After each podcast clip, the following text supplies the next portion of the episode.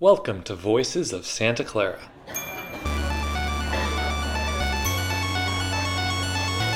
Having a good idea doesn't get you stuff. And if we'd hit those, there would have been an explosion. We would have died, obviously. Scholarship should cultivate the virtues. Worry more about am I searching for what I should be doing next in the world? Hey everyone, welcome to the Voices of Santa Clara podcast. I'm your host, Gavin Cosgrave, and today I have the honor of speaking with a few of my really close friends. Um, they all did the Global Social Benefit Fellowship this past year, uh, which is the same program I did, where I went to India over the summer, and then there was a class before and after, did a project focused on social entrepreneurship, um, and I talked about that in a previous episode. That's episode number 61. It was all through the Miller Center for Social Entrepreneurship, where I've been involved with at Santa Clara for a while. Check out their new website at millersocent.org. So, in this conversation, I'm talking with Rachel, who was my partner in India. She's a senior civil engineering major. And as you'll remember, we were with Three Wheels United in uh, Bangalore, India. We got to travel all around India. Uh, Three Wheels United provides loans to auto rickshaw drivers to help them own their vehicles. Then also on this conversation is Nick Fazio, who's an environmental studies major, and he was with PICO Rwanda, which uh, PICO is a community development organization, a nonprofit actually, and Nick will talk a little bit about what PICO does on this show. And then uh, finally is Emma Hokoda, who was with Solar Sister in Tanzania. And Solar Sister empowers women to be entrepreneurs and sell products to uh, help eliminate energy poverty in rural Tanzania. Um, yeah. So those are the three guests that are joining me. Uh, we, we have a great time on this conversation. You'll hear some uh, fun stories. There will be some laughs and also just uh, a chance for us to reflect on what we've learned and um, both in the, the fellowship as well as just generally in Santa Clara. Uh, you, you're really in for a treat because this is one of the most fun and funniest episodes that I've done so far. So enjoy.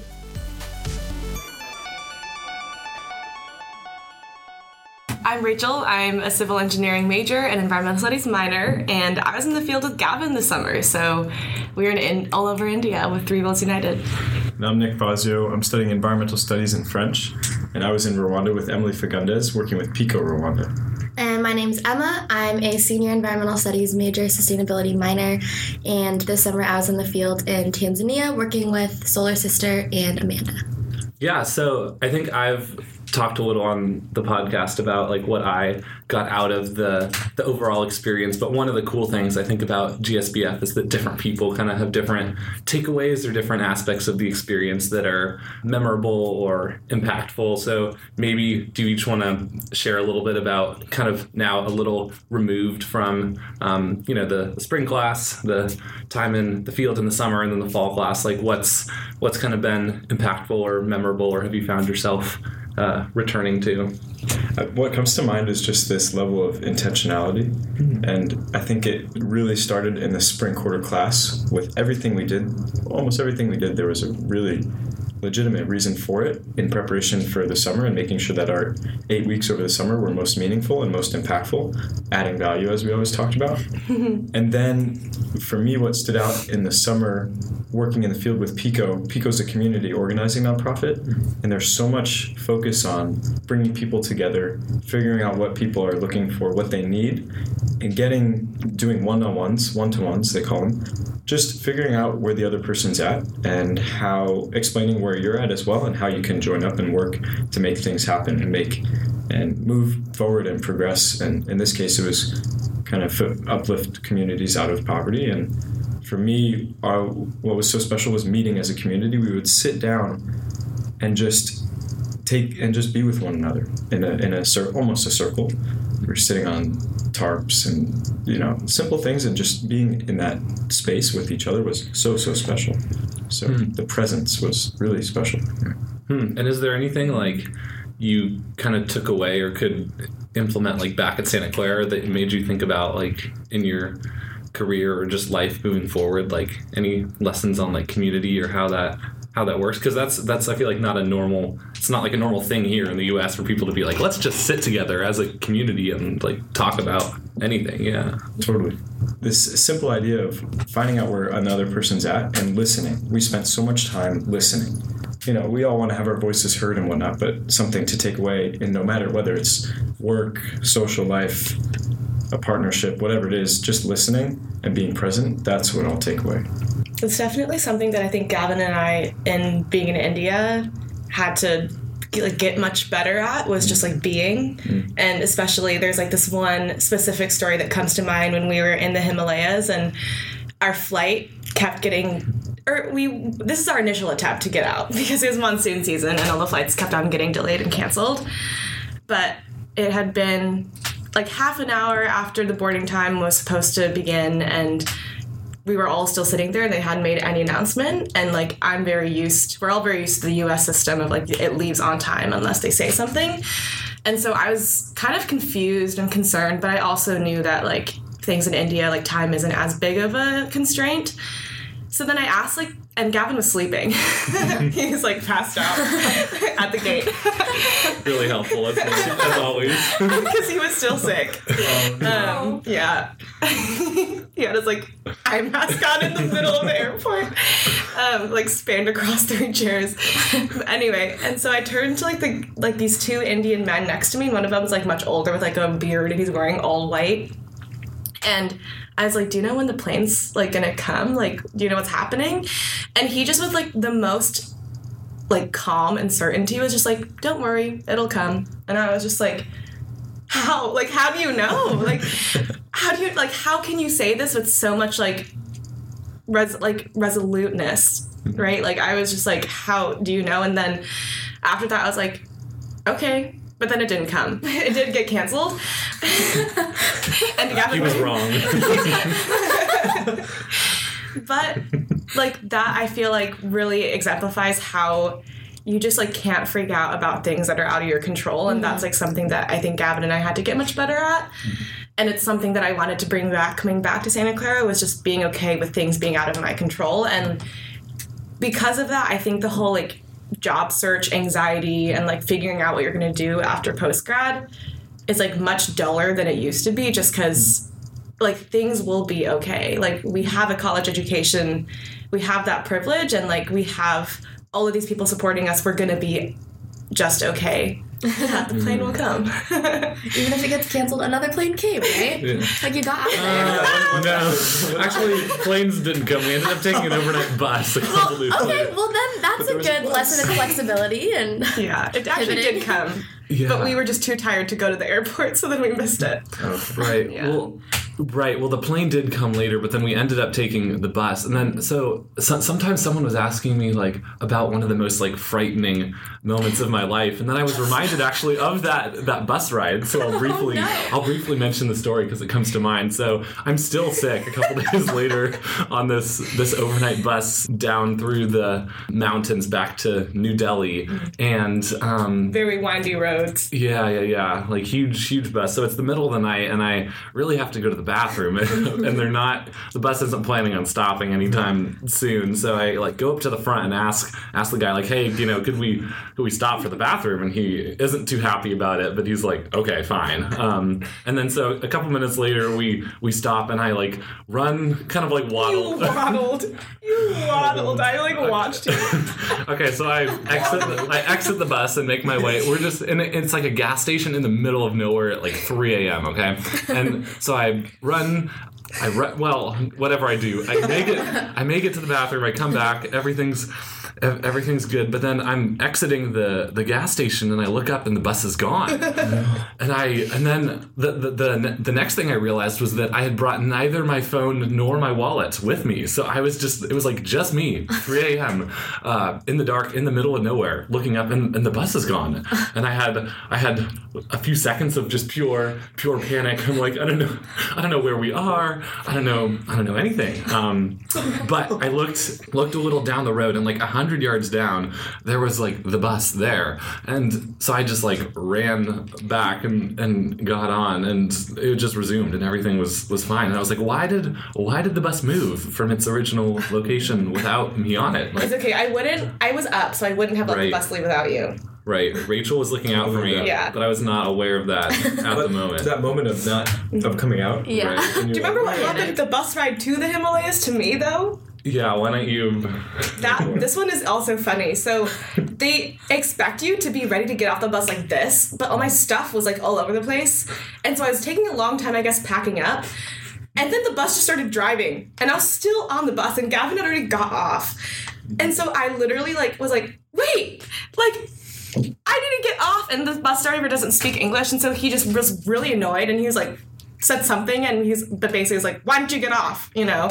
And so then I ended up getting off, and you put I put my backpack and like my suitcase in the underneath part, mm. and so I got off, and the bus like took off, and then I was like, wait. My stuff, and so then I'm carrying a backpack and a like bag, and I'm literally chasing after this huge bus, just screaming at it. I'm like, stop, stop, and like I'm waving at people on the side, I'm like, stop that bus. Oh and then my it God. finally like comes to a stop because like it reaches traffic. And then I literally like run up to it. I'm like the bus driver was like, my stuff. And then he was like, it's back there. And I was like, what? And so then I had to like run another back to where it dropped us off with Gavin. And then Oh, like they had taken it out. I was just Gavin took standing by for all the me. stuff, oh. waiting, wondering where Rachel went. I was like, she'll probably come back sometime. because there's no service. there were some there were some auto drivers who were you know like oh we'll drive you anywhere and i'm like just be patient for a few minutes like she'll be back oh my god. oh, Hasn't left. Wait, what, Yeah. okay, wait. So what was the question again? It was oh, i don't remember anymore. What you- What you Yeah, took what away. yeah Well, okay, I guess for me, like, kind of the two, like, biggest things I took away one was just being exposed to the field of social entrepreneurship and, like, having the opportunity to work with an enterprise. Like, all the previous jobs I'd had until then have been, like, through Santa Clara. Like, I've just worked for the university in different capacities. Um, and so I've never, like, I'd never really worked with, like, an other or an outside organization, especially one that was, like, impact oriented. And so that was really special for me, especially because I didn't really know that that existed. And I was very pleased to find out that it did and that people care about that sort of thing because I do too. Um, so just like getting exposed to that opportunity was really great um, and has definitely been super helpful in determining like what I want to do in the future. Um, and then, kind of similar to what Nick was saying about community, just really feeling that community at all levels, like definitely in the field, like working with the enterprise, um, just meeting other people that were that were there. Like every single person we met, I felt like was so open and willing and ready to be in community with us, and I really wasn't expecting that. Like like we stayed with a couple groups of sisters for like a couple nights here and there and like even though we were only there for a few days like they were just so like warm and welcoming and ready to have us. And like our driver and our translator just became like our extended family while we were there. And also just the community at Miller Center and with all the fellows like I just feel so much more like supported than I ever have in my entire life like and I just feel like I have like a great team behind me. And that's just been like such a special thing that I wouldn't change for the world. Hmm. yeah did it make you think differently about like business Yes, it did. Hmm. I was very skeptical of business before. I hmm. like was one of those environmental people who's like business sucks. Like everything business does is terrible. Corporations are awful. Um, but not all business is bad. I have learned, um, and some is quite good, and is really doing a lot, making a making a really great impact. Hmm. So it definitely um, expanded my view to be not so binary hmm. on that. and did that make you think differently about like your future at all Yeah. I mean, I never would have like expected I was like, "Oh, I'm definitely not ever going to work for like a for-profit, like anything like hmm. that." But now I'm like, "Oh, maybe I'll get an MBA." Like, who knows? Which is insane. Like I never would have thought that a year ago.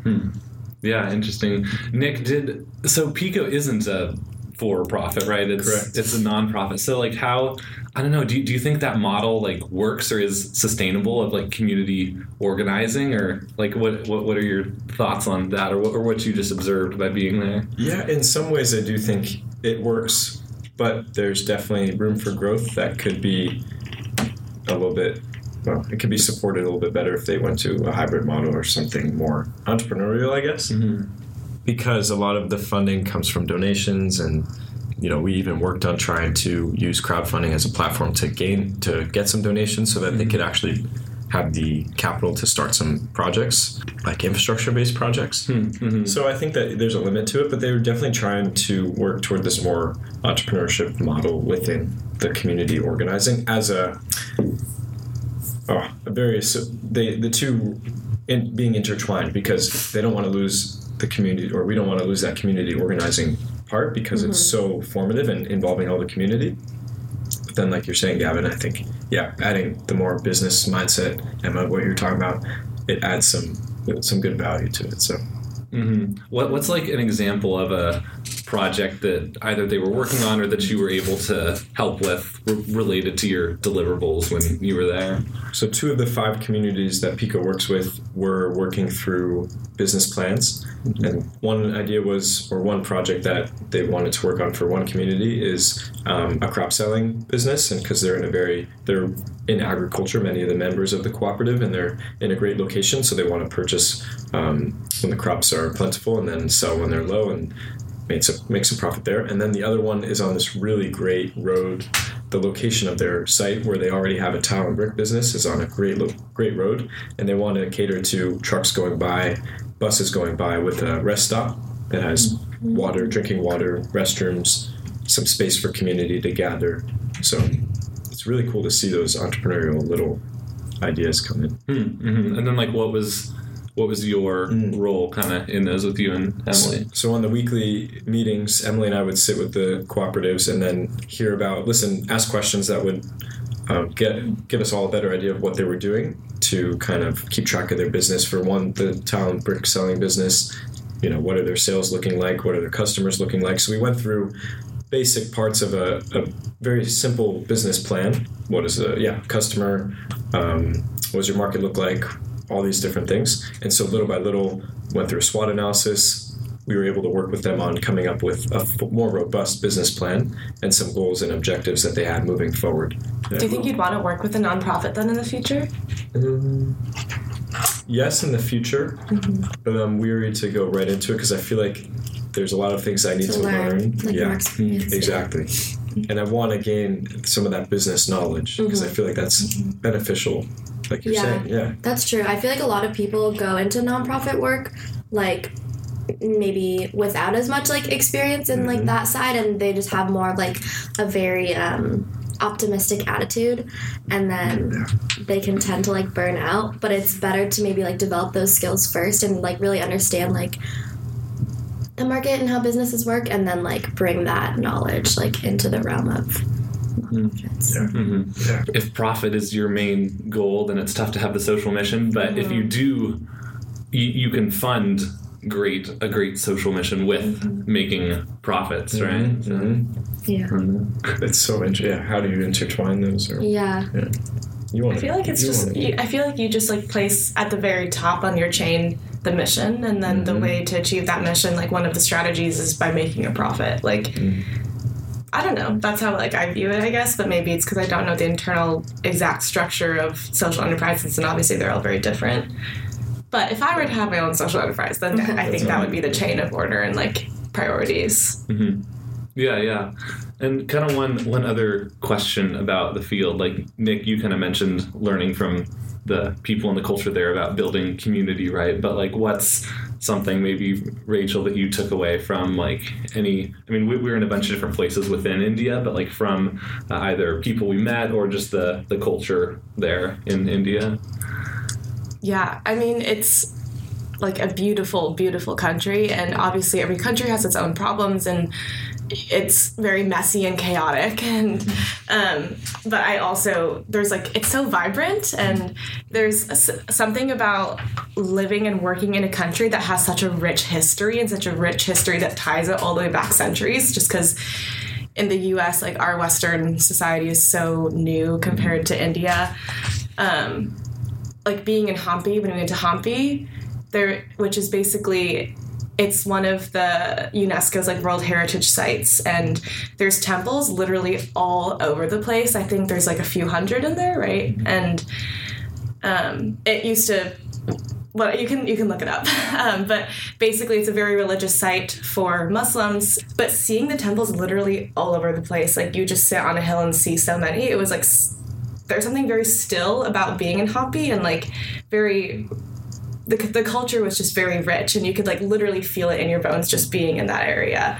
And you could like see how like the history used to play out from before. You could like imagine it with the bazaars and everything. Um, and so i think that was something that i took away but also just the people there are really great and we talked about this before at keeping connections and like maintaining relationships.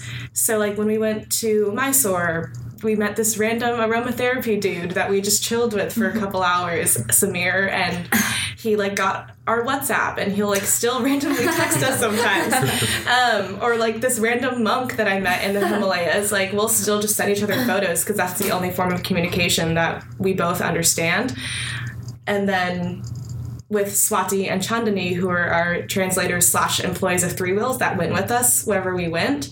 So we spent much more time with them. We just became very close with them very quickly, especially Swati, I'd say, because she has a very she's like very understanding of Western culture and like really she like watches Hawaii Five O mm-hmm. and knows all about like Shawn Mendes and Camila Cabello. And, like, She knew more about American culture than I did. yeah, yeah. I think in terms of just like learning about Tanzania and the culture and all of that, a lot came on that road trip just because there was so much downtime in the car. We were just driving. Um, and so just talking to our driver and our translator about things and they were like great because they were super curious and like not afraid to ask us questions too like i remember like on like one of the first days that we were in the car like Luma was just like brought up out of the blue. She was like, "So, racism in America, like what's that like?" And we were like, "Oh." Like and it was just so interesting like they that she didn't really like understand like the nuances of it and like how it works because like it's just such a different like culture in Tanzania. And like obviously like there's racism in like different forms but it's obviously like vastly different.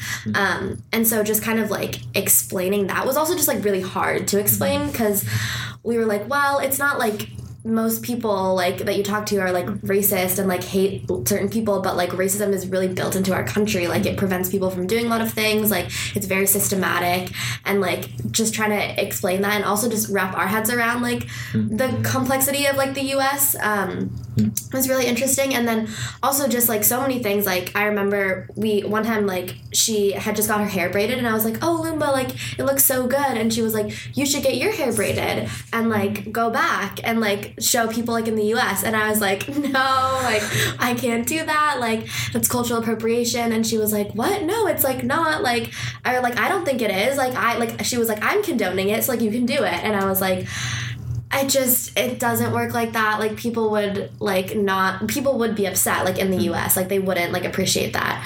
Um and so just I don't know, talking about things like that and then also there was um, we went to this um, hotel that we were staying at and there was a pool and we were talking about like I guess swimwear because I mm. we were noticing that like a lot of the Tanzanians that were like swimming in the pool, like the women especially, would just wear like shirts and like wouldn't be wearing like swimsuits mm. and stuff. And I was like, oh, like should I wear a shirt in the pool? Like I have a swimsuit, but like maybe I should cover up more. Like I was mm-hmm. asking Lumba, and she was like, no, it's okay. Like you can wear whatever you want. Like people like can see that you're like white, and so they don't like they're not gonna be like offended. But if I was to wear like a bikini, like people would get like really mm-hmm. upset, and like I wouldn't be allowed to do that. And I just felt so like like uncomfortable being in that position where I was like, oh, I can wear and do whatever I want because of like and even here, like in this country, you know, where it's like mm-hmm. I don't live here, like I'm not like a part of this country, but like they treat like tourists like on this like higher pedestal, like oh, you can do whatever you want, like you don't have to like respect our culture, like mm-hmm. you can just go ahead. And then like they were so restricted by like what other people would say about them, and that was just really interesting to learn. So just having a lot of those like conversations and learning from those different interactions was definitely like gave me a lot to reflect on. Mm-hmm. Yeah. Just like reminded me then for Nick, then being in Rwanda, how much did you see the effects of the Rwanda genocide or is it part of the culture? Is it like a big part or is it more so smaller things that you noticed? Mm. I think it's very underlying mm-hmm. um, because we would only talk about it kind of just as a side conversation and whatnot. But I definitely think it's it's deep within. Yeah, it's of course a mm-hmm. scar that's deep there. Mm-hmm. But everybody is just so kind and they want to change the stigma. Like it's a beautiful, like you're saying about India. Rwanda is also a beautiful country. That people are so kind and um, so. But there's definitely, yeah, of course, you can't escape that pain that goes with it. And then the generation, as the younger generations come in, I'm curious. I don't know fully what that's like for the younger generations to kind of move past it and not forget about it, of course, but move past it. So it's it's there, but it's not. I, and me coming in as you know for only eight weeks, um, my understanding of it's limited, but mm-hmm. it wasn't very visible, or you know you couldn't I couldn't see that. But I do think mm-hmm. underlying it's there's still a lot of that pain and tension, yeah, mm-hmm. especially with whoever's in power and things like that. Yeah, it's like being in a different culture definitely makes you question things that you maybe wouldn't about your own, right? About the water you're normally swimming in, in uh, here. Literally. In the pool. In the pool. yeah, yeah. I'd also love um, just to touch on a few of the other things you're involved with here at Santa Clara. Or I guess it's it's a little scary that we're all getting so close to graduation, but like I am, you're all in, involved in some unique things and have had some cool experiences at Santa Clara. So yeah, do any of you want to maybe touch on other things you're passionate about outside of GSBF or that have been a big part of your Santa Clara experience? I mean, so Nick and I are both Nick and I are both on um, a team for the Associated Schools of Construction competition that our civil engineering department puts on every year through our Associate American General Contractors Club. So that was just like a lot of words, but basically, Nick's been on it for longer than I am, um, than I have, but. We're both on the sustainability team this year, which is a new team that's very exciting. So exciting. Yeah. Rachel's the project manager. She's been incredible. Thanks. it's been a lot of work Yeah. getting it off the ground and uh, finding coaches and but we have an incredible team um, and we're very excited we leave next week on wednesday and hopefully don't get stuck in reno like we did last year um, but very excited about that and i really hope that it'll just continue on in the next few years because i like set up all the work for it um, and then Yeah, Yeah. one one question, Rachel. So one difference I feel between us is that I kind of like pretend I'm like, oh, business is like something I'm interested in, and you're. You know that like that like sustainable development, like like the intersection between sustainability and civil engineering, and um, how you know climate change and rising sea levels will affect vulnerable communities. Like that's such a an interesting and like specific kind of research area, right? That you've like found an interest in. So kind of how did you decide that like that was something you'd be interested in like researching or pursuing in the future? I think a lot of it has been shaped by my civil department here firstly just because the like i'm more so water resource environmental emphasis and dr maurer who's a professor for that does so much research in climate change and he works very interdisciplinary and collaboratively with envs um, and so he shaped a lot of how I view civil engineering and how you can have an impact with it. And same with Dr. T, who's absolutely incredible. Did you talk with her yet? Not yet. Not yet, She'll be on soon. Yeah. um, and then also then GSBF also shaped it a lot. So that's like being in India and viewing the lack of infrastructure there was something that I wasn't expecting to affect me as much, um, especially because when we were in Chennai, which is where I think they hit day zero or in April last year, and I'm, when we were there, it was like mid July. They had completely run out of groundwater. Like there was no more drinking water available within Chennai.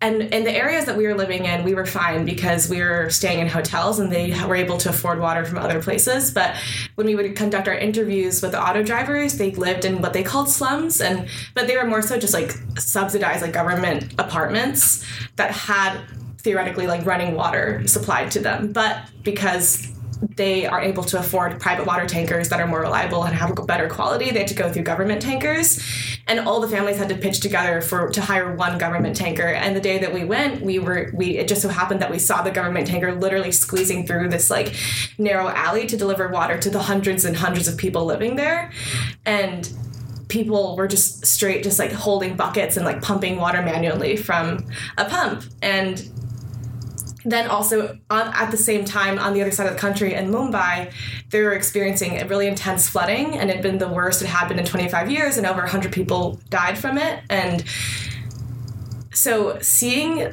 the lack of like seeing the inf- the impact of the lack of infrastructure on communities that don't necessarily have as much adaptive capacity is was somewhere where I was like, okay, I think this could be a perfect place where I can like slot in because it's social and environmental and I can use my technical knowledge. Mm-hmm. And then also I just had completed an independent study earlier that quarter, or like that quarter before on climate change and its impact in the in Santa Clara County specifically and like vulnerable communities. And so yeah, that's kind of I guess it if I hadn't gone to India, hopefully I would like to think that I might have come to that realization, but I don't think I would have gotten there as quickly. Mm-hmm. And because of that, and also then with all the vocational discernment that we did in that fall quarter, that like really, really helped me cement and put into words and like concrete thoughts like what I wanted to do. And like writing the Fulbright app also like as Emma can probably feel the same way, it really helped discern like a more clear direction for me. Hmm. So I don't think without the support of like Keith and Dr. Carol and Thane, I would have necessarily come to that conclusion before graduating. Mm-hmm. So I have no idea what I would be doing after. Probably just going to industry in a job that I find like mildly satisfying. Yeah. yeah.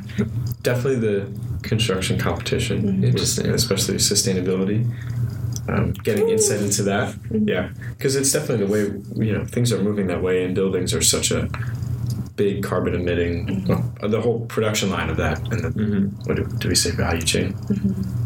Responsible for 50% of waste Right. worldwide and 40% of climate change. I don't know where they got that data from, but Yeah, but some so that um, and then working with the well, being a part of the Into the Wild leadership team has been pretty formative. Now having more of a leadership, well, everybody's on the leadership level, but having more of a overseeing managerial position in the club has um, been a really good challenge. Interpersonal, c- just inter working together in a team and this happened with GSBF too but leadership dynamics and things like that and how can we get more people outdoors and into a space that we see as well there's so many things that go along lines with that but making people a little bit more aware of what we're so fortunate to have in, in the natural space and whatnot. Um, maybe it's self-centered at times. There's some things to talk about there with the access to outdoor mm-hmm. space and mm-hmm. who has access to outdoor space. But when it comes to college, I think for me, what I just am hoping that people are in the most healthy mindset that they can be in. And so going out into nature is it's a privilege to do that. So mm-hmm. um, that's been most impactful. And then working in the admission office, like just meeting so many different people, looking at Santa Clara and interacting with them, that's been incredible as well. what about Global Fellows? Oh, Global Fellows.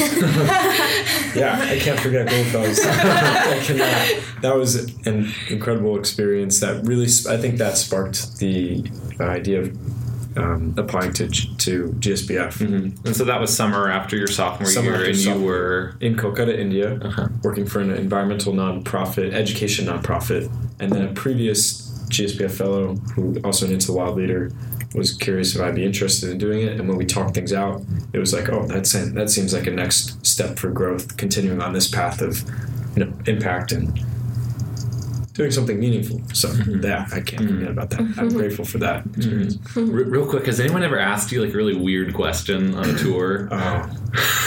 Yeah, weird like question. the I always get that. I don't. Okay, I can't think of a weird question, but there or like was. the craziest situation that happened. yeah, well, there was this one lady who was asking great questions. She was really like always had a question to ask, and she really dug in. Um, and she asked me what privilege means to me as I was at one of my Wow. one of my stops, and that In front of the entire in group. front of the entire group, and that was the a discernment one. process going through my head. I should have said thank you for that question. You know, I'm going to think about it a little bit more, and I'll get back to you rather than speak and go through my thoughts in front of everybody. it felt like ten minutes just yeah, speaking. that's tough. But it's a big, it's a good question to ask. you know, Yeah, as a white check male and, Yeah. and going to university in the U.S., that's that's a good question. So Yeah. that was the biggest, Hmm. yeah, Interesting. thought provoking. This just reminded me of when I was doing the engineering admit calling because I'm an engineering tour guide. Yeah.